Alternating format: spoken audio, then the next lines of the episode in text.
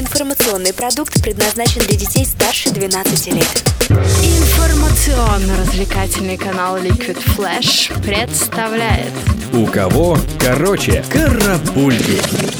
Новости культуры.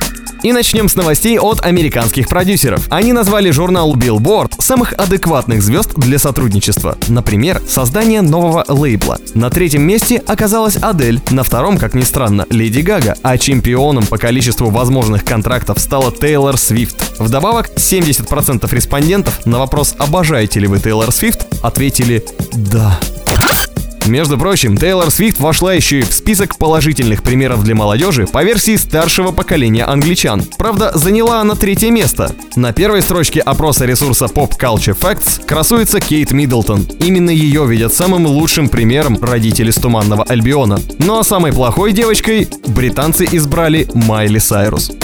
Журнал Forbes снова посчитал чужие деньги, благодаря чему мы теперь знаем, что среди диджеев больше всех за последние 12 месяцев заработал Кельвин Харрис. Теперь можно смело утверждать, что жара на вечеринке измеряется в градусах по Кельвину.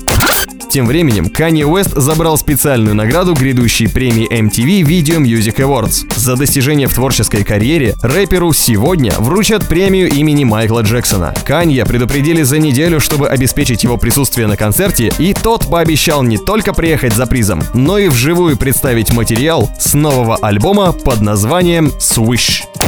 Новый материал подкинула и российская эстрада. Ирина Аллегрова внезапно заявила о своем новом шоу под названием «Ирина Аллегрова. Перезагрузка. Перерождение». По словам певицы, команда молодых авторов помогла ей перейти в новый стиль музыки с более жестким звучанием. Теперь угонщица будет петь про любовь к семье и родине, полностью сменив свой образ. Желаем и вам не изменять себе и быть в тренде.